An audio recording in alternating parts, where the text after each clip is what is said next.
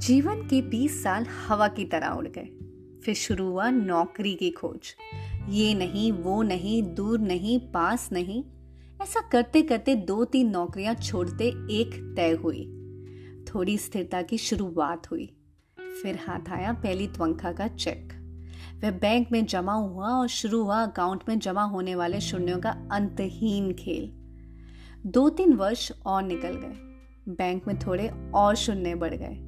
उम्र 25 की हो गई और फिर विवाह हो गया। जीवन की राम कहानी शुरू हो गई। शुरू के एक दो साल नर्म, गुलाबी रसीले सपनीले गुजरे। हाथों में हाथ डालकर घूमना, फिरना रंग बिरंगे सपने देखना, पर ये दिन जल्द ही उड़ गए। और फिर बच्चे की आने की आहट हुई। वर्ष भर में पालना झूलने लगा। अब सारा ध्यान बच्चे पर केंद्रित हो गया। उठना, बैठना खाना पीना लाड दुलार समय कैसे फटाफट निकल गया पता ही नहीं चला। इस बीच कब मेरा हाथ उसके हाथ से निकल गया। बातें करना, घूमना, फिरना कब बंद हो गया, दोनों को ही पता नहीं चला। बच्चा बड़ा होता गया। वो बच्चे में व्यस्त हो गई और मैं अपने काम में व्यस्त हो गया। घर और गाड़ी की किस्त बच्चे की ज़िम्मेदारी, शिक्षा और भविष्य की सुविधा और साथ ही बैंक में शून्य बढ़ाने की चिंता। उसने अपने आप को पूरी तरह काम में झोंक दिया था और इतने में मैं पैतीस का हो गया था। घर, गाड़ी, बैंक में शून्य परिवार सब है, पर तब भी कुछ कमी सी है। पर वो कमी है क्या? समझ नहीं आ रहा था। उसकी चिड़चिड़ बढ़ती गई, मैं उदासीन होने लगा। इस बीच दिन बीतते गए, समय गुजरता गया, बच्चा बड़ा होता गया, उसका खुद का संसार तैयार होता गया। कब दसवीं आई और चली गई, पता ही नहीं चला। तब तक दोनों ही चालीस बयालीस के हो गए। बैंक में शून्य बढ़ता ही गया। एक नितांत, एकांत क्षण में मुझे वो गुजरे दिन याद आए और मौका देखकर उससे कहा, अरे, जरा यहाँ आओ, पास बैठो। चलो, हाथों में हाथ डालकर कहीं घूम के आते हैं।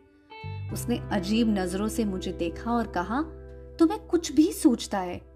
यहाँ ढेर सारा काम पड़ा है तुम्हें बातें सूझ रही हैं। कमर में पल्लू खोस, वो निकल गई। तो फिर आया बावन साल। आँखों पर चश्मा लग गया।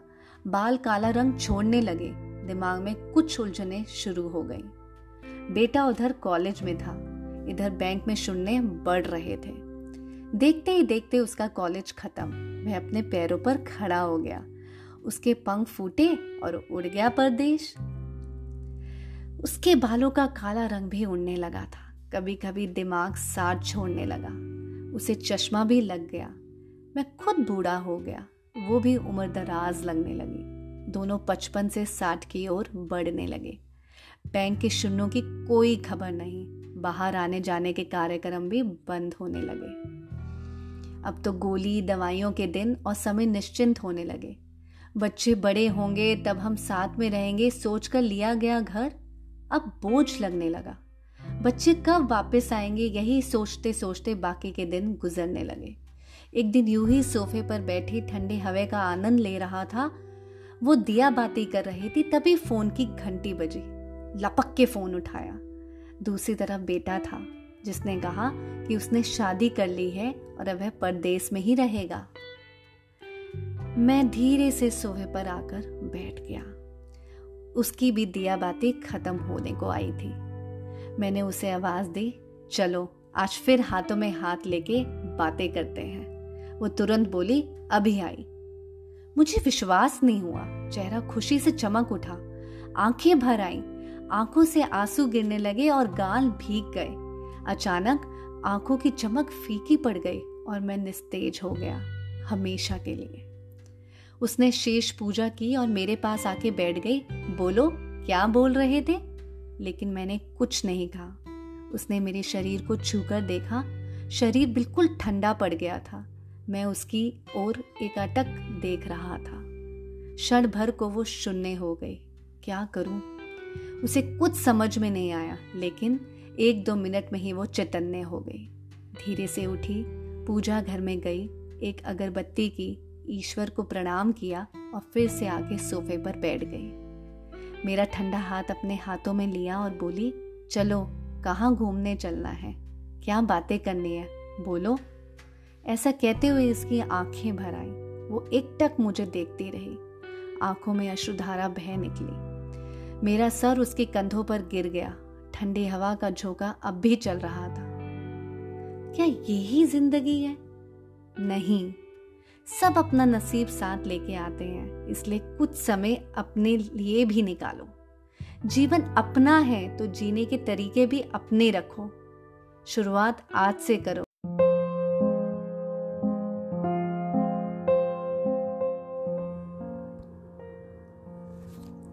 महाराज दशरथ को जब संतान प्राप्ति नहीं हो रही थी, तब वो बहुत दुखी रहते थे। पर ऐसे समय में उनको एक ही बात से हौसला मिलता था, जो कभी उन्हें आशाहीन नहीं होने देता था। और वह था श्रवण के पिता का श्राप। दशरथ जब जब दुखी होते थे तो उन्हें श्रवण के पिता का दिया श्राप याद आ जाता था। श्रवण के पिता ने यह श्राप दिया था कि जैसे मैं पुत्र वियोग में तड़प तड़प के मर रहा हूँ, वैसे ही तू भी तड़प तड़प कर मरेगा। दशरथ को पता था कि यह श्राप अवश्य फलेगा। और इसका मतलब यह है कि मुझे इस जन्म में तो ज़रूर पुत्र प्राप्ति होगी। तभी तो उसके शोक में मैं तड़प तड़प के मरूँगा। यानी यह श्राप दशरथ के लिए संतान प्राप्ति का सौभाग्य लेकर आया था। ऐसी एक घटना सुग्रीव के साथ भी हुई।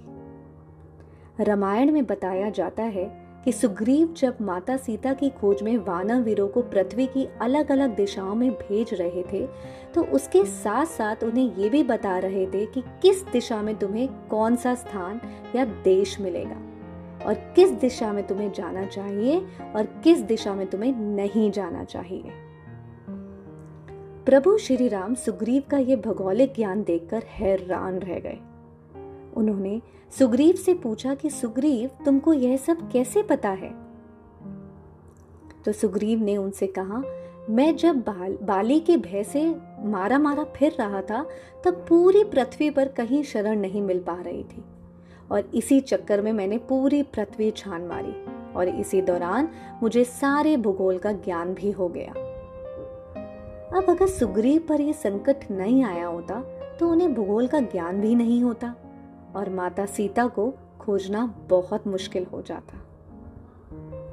ईश्वर की तरफ़ से मिलने वाला हर एक पुष्प अगर वरदान है तो हर एक कांटा भी तो वरदान है।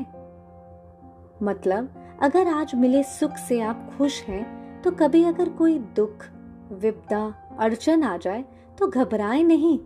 क्या पता वो अगले किसी सुख की तैयारी हो।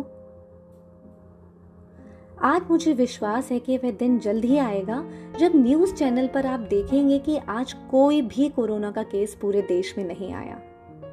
वह दिन जल्दी आएगा जब हम पढ़ेंगे कि आज कोरोना के कारण किसी की मृत्यु नहीं हुई।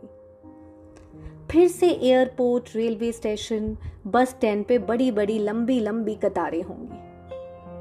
एक दिन फिर से हमारे बच्चे स्कूल जाएँगे।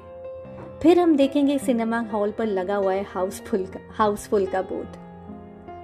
फिर हम एक दूसरे से गले लगेंगे और शादियों में नाचेंगे एक साथ।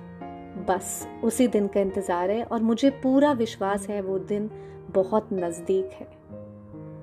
हम सब मानव इतिहास के सबसे मुश्किल समय का सामना कर रहे हैं, परंतु ये एक फ़ेज़ है जो गुजर जाएगा। हमें बस अपने आप को प्रेरित करना है कि दूसरों की मदद किस प्रकार करें या पहुंचाएँ, या कम से कम हम कुछ ना भी कर पाए तो गलत या बुरी खबरों को ना फैलाएँ, या किसी भी तरह की काला बाजारी में सहयोग ना दें। अगर हम किसी को मोटिवेट नहीं कर सकते तो उन्हें डीमोटिवेट भी ना करें।